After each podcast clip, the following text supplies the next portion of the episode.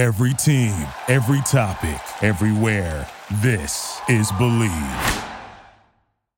Welcome, everyone, to the Bleav in Bengal podcast. Solomon Wilcots with Cincinnati Bengals rookie running back Chase Brown joining us on the show. Chase, first of all, how you doing on your off day, man? You put in some really good work this weekend, didn't you?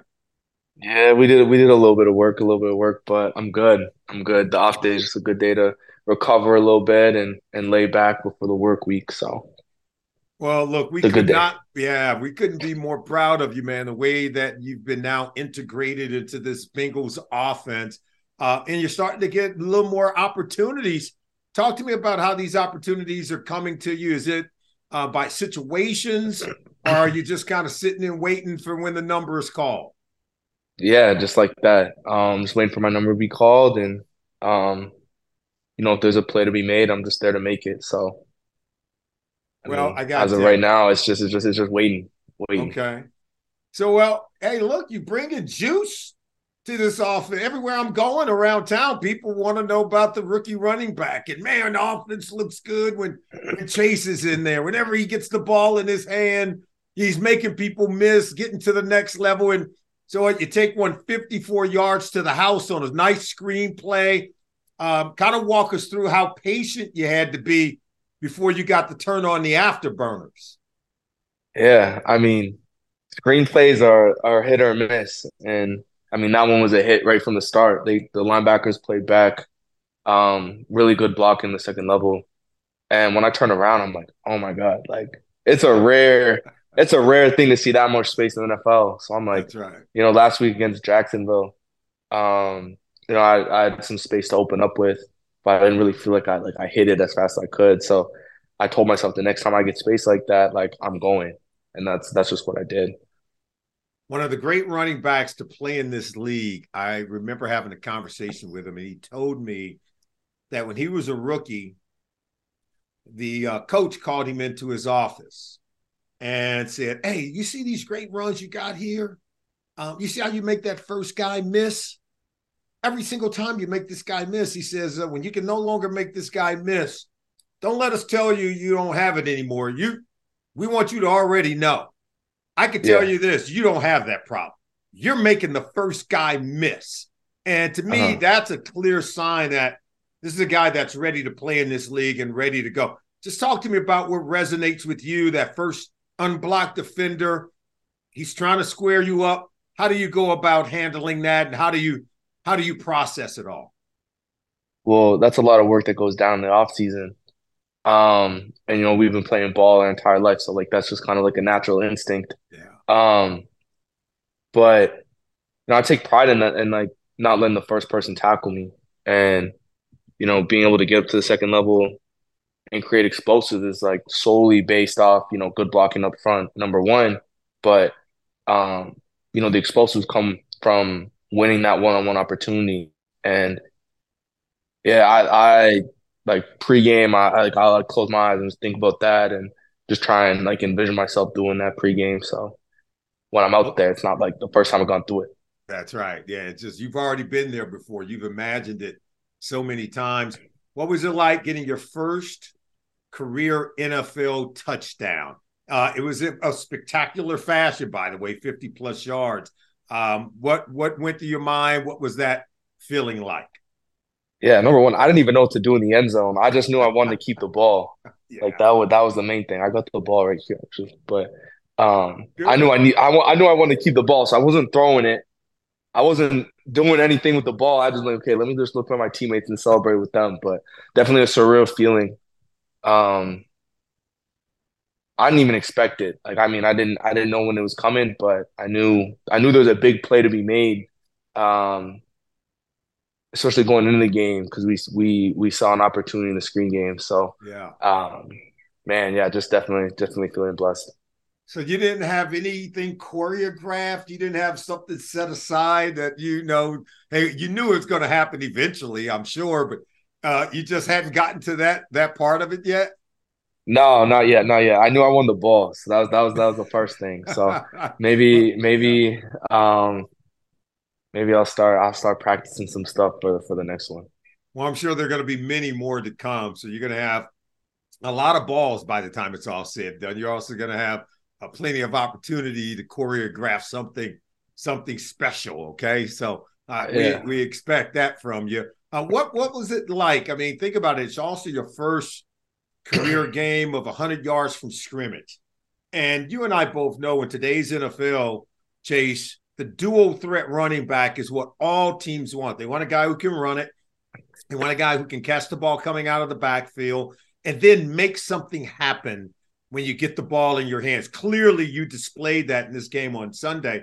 Oh, so just kind of talk to us about what that really means to you to be um, mentioned in that space as that kind of running back who has that dual threat ability. Yeah. Um, I take pride in um, being versatile, especially being able to run the ball, but catch the ball as well. Um, and just going off what you said, like this, this is an opportunity league, and um, when there's an opportunity there to to make a play or, um, you know, I am gonna make sure I make that every single time I, I, I get the opportunity. So that's just that's just my mindset. Um, but I just feel like there's so much room for growth, uh, mentally and I feel like you know I, I've yet to to hit a ceiling. So I'm just I'm just looking for ways to get better and you know more confident and uh, more comfortable. Are you recognizing it a little bit more? I mean, you know how man when they start crowding the line of scrimmage, you got to check for your protection. You got to check where you're going to slam and release if you are coming out. And now you're working with a new uh, running back in in Jake Browning.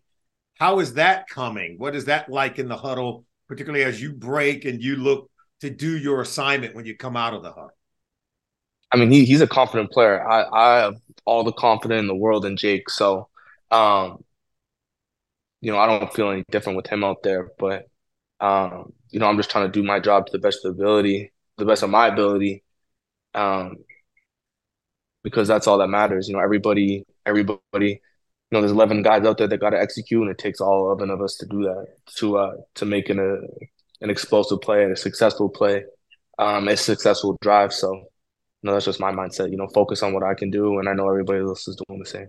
What is it like? I mean, because there's a lot of young guys playing. You know, guys like yourself, uh, Myles Murphy. Um, you're starting to see Jordan Battle. He's getting into the mix, and DJ mm-hmm. Turner. Uh, this draft class that you guys have this year in 2023 Um, seems like all you guys are getting opportunities to play. Everybody's getting an opportunity to contribute.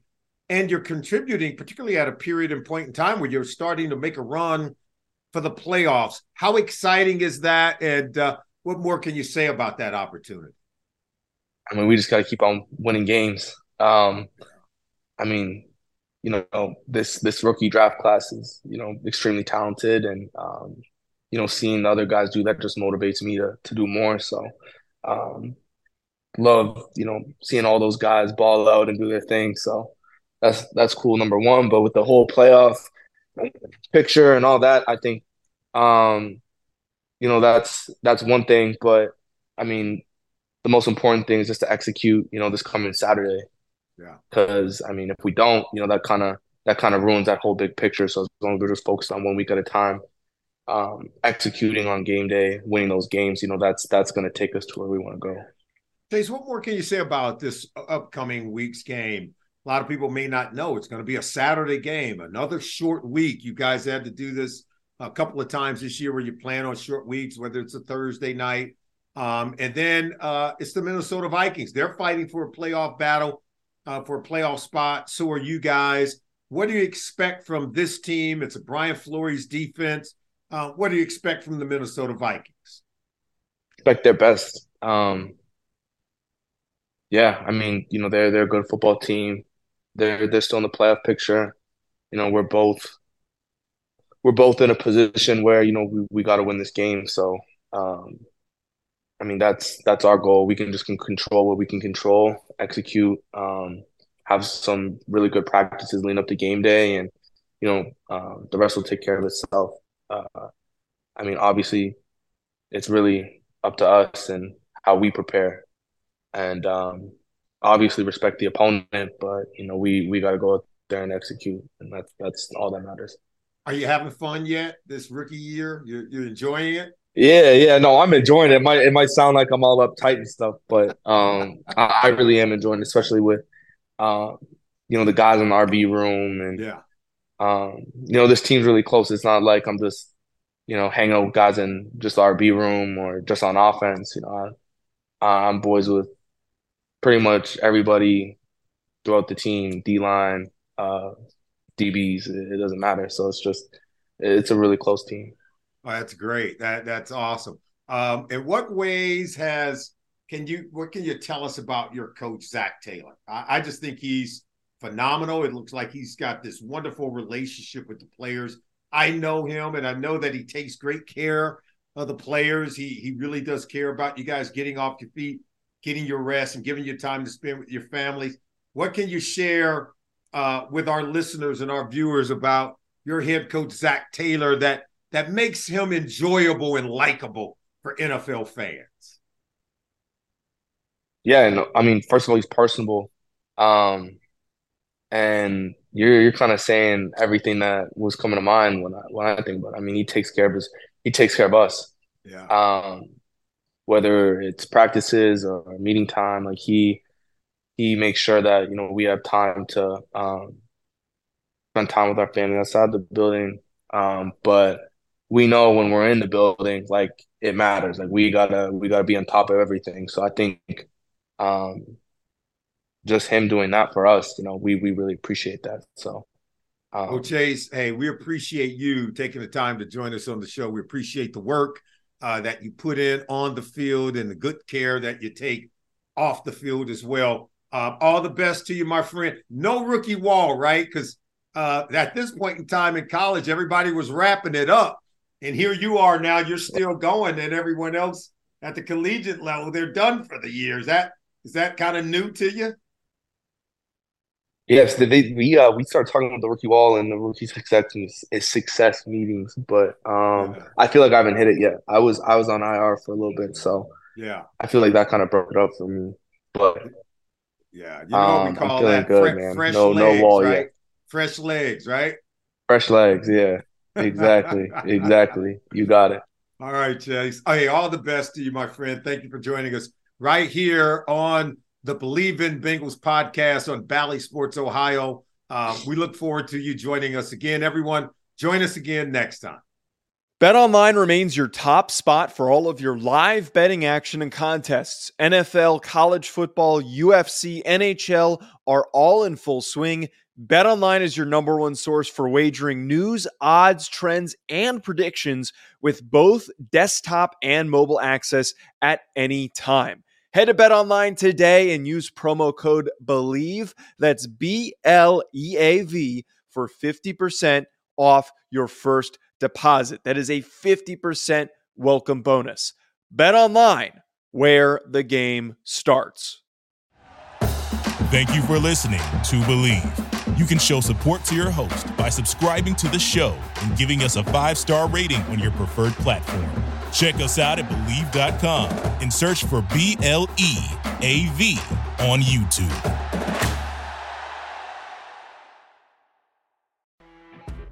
You know, when you're listening to a true crime story that has an unbelievable plot twist that makes you stop in your tracks? That's what our podcast, People Are the Worst, brings you with each episode. I'm Rachel. And I'm Rebecca. We're identical twins who love true crime cases that make you say, didn't see that coming, and we hate the people responsible for them. Listen to People Are the Worst now on Apple, Spotify, or wherever you get your podcasts.